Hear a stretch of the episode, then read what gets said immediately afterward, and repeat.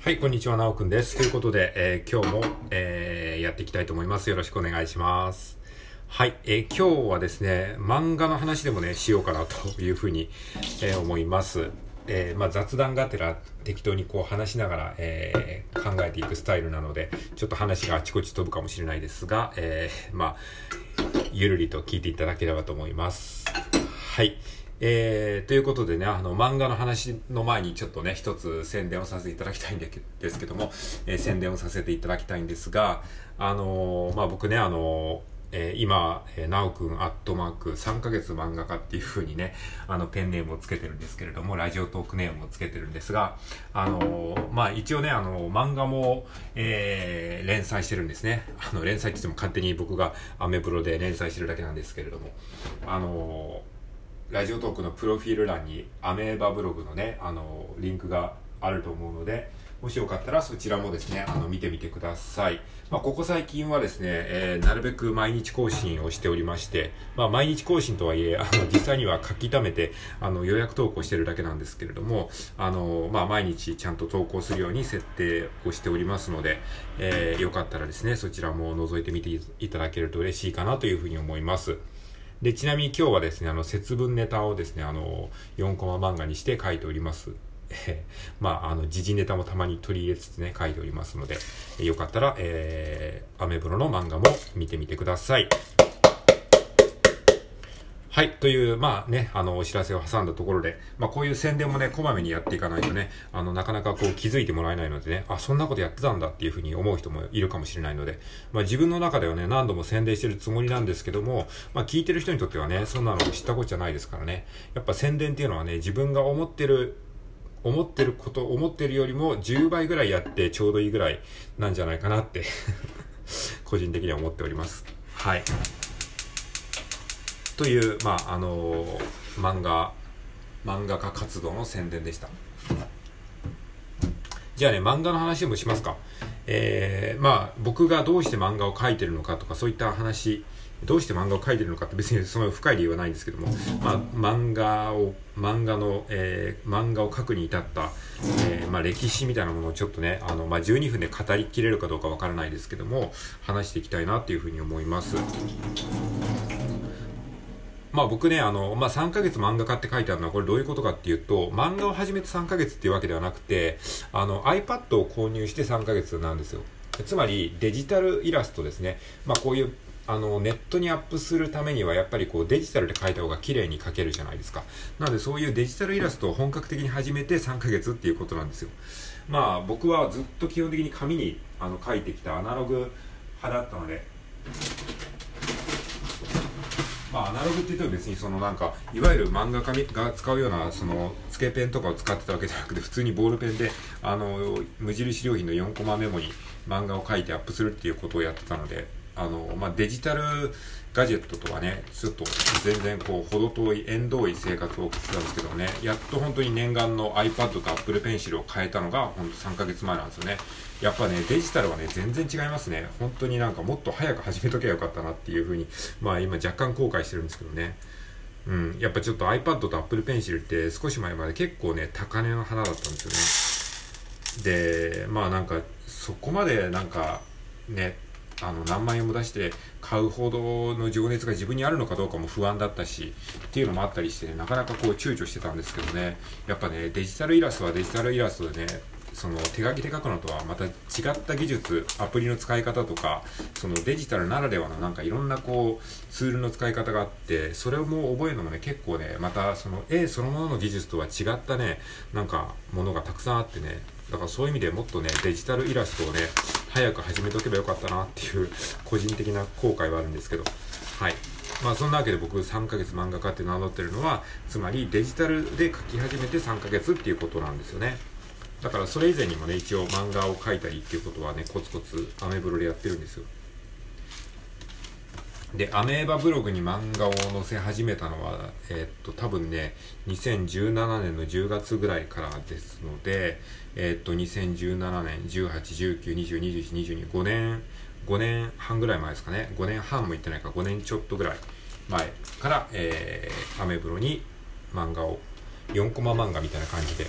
まあ、緩いね、4コマ漫画を載せ始めたっていう感じですね。なので、まあ、5年ちょいぐらいね、まあ、毎日ではないですけどね、継続してるんですね。はい。じゃあ、どうして僕が4コマ漫画を書き始めたのかという、まあ、そういうところからね、ちょっとね、話していこうかなと思うんですが、じゃあ、もっとルーツから話話すとですね、僕がね、漫画に、漫画家に憧れたのは、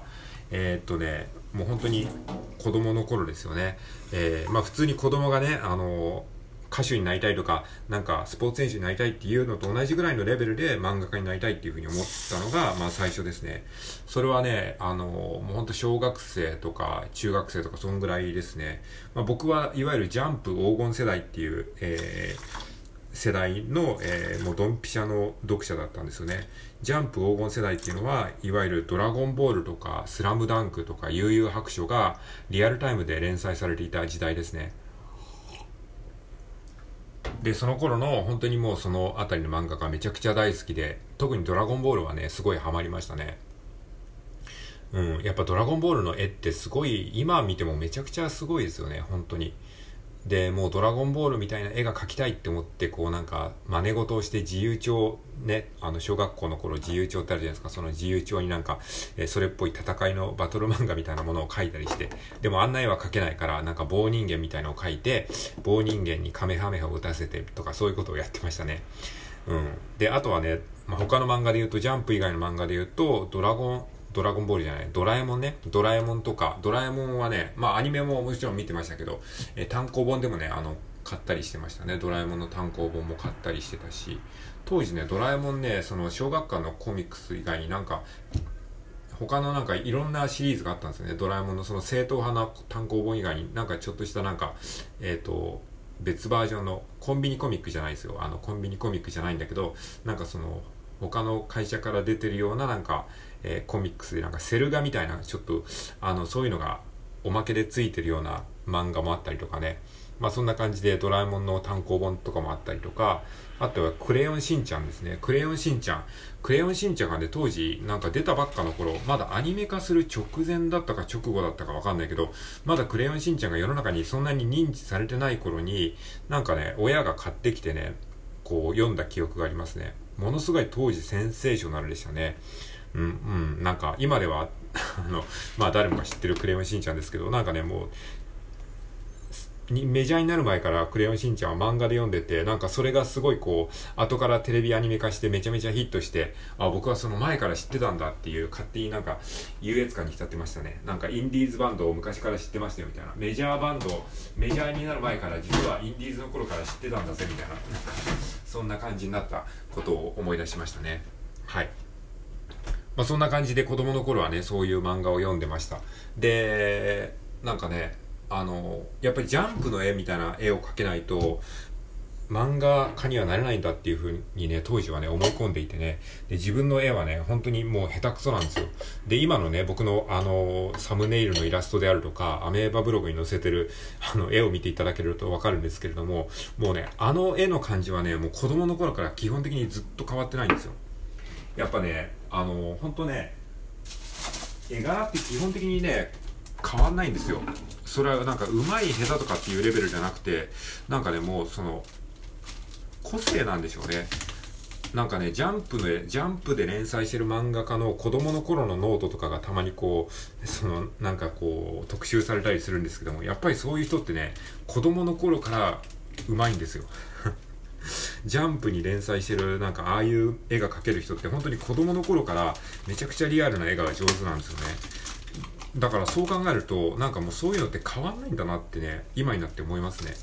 だから僕がジャンプの絵絵みたいな絵を目指すのはね、もうそもそもね、無理だったんですよ。もうほんと昔から今みたいな感じの絵絵柄を描いていたし、なんかそういう絵が好きだったんですよね。うん、だからやっぱりジャンプみたいな絵に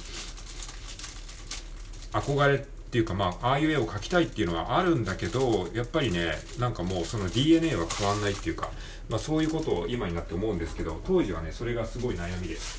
なんかああいう、えー、王道のジャンプみたいな絵を描けない人はもう絵が下手なんだっていうふうに思い込んでましたね。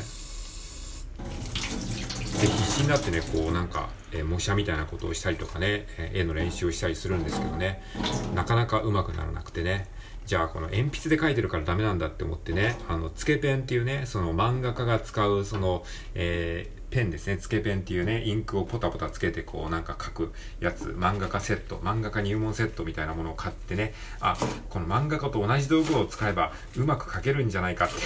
思って、で、それを画材屋さんで買いに行ってね、あの、買うんですけども、つけペンを使ったらね、余計下手になるっていうね、漫画家入門者あるあるなんですけど、鉛筆で書いた方が逆にうまく見えてたんじゃないかっていうね、そんな感じでね、つけペンを試して、その、もう、つけペンを試すとね、これはもう完全に敗北を認めざるを得なくなるんですね。だって、つけペンで下手ってことはもう、これ漫画家と同じ道具を使っても下手ってことがもう明らかになっちゃうわけですからね。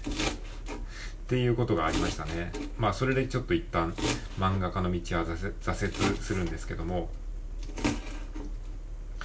ていうかもうこれ話してるうちに11分ですね。なんかめちゃくちゃ早いな。あっという間に時間が過ぎちゃいましたね。これはちょっと1回じゃ収まりきらないですね。1回で収めようと思いましたけど、やっぱり無理でしたね。ちょっとこれはね、何度かに分けて話そうかなと思います。はい。えー、まあちょっと一応話せるだけ話しますか。で、まあ、子供の頃、小中学生の頃、ジャンプ漫画に憧れて、えー、なんか漫画家になりたいなってふと思思うも、自分の絵柄が全然ジャンプ向きじゃないことに気づいて、あ自分はもう才能ないんだって思って、挫折してしまうっていうね、そういう、まあ、あの子供時代のエピソードについて話しました。はい。じゃあ次はですね、じゃあ大人になってからどうして4コマ漫画スタイルになったかっていう、えー、話をね、ちょっとね、話していこうかなと思います。じゃあ一旦ね、これ、これは、この収録を終わりにして次の回で話しますか。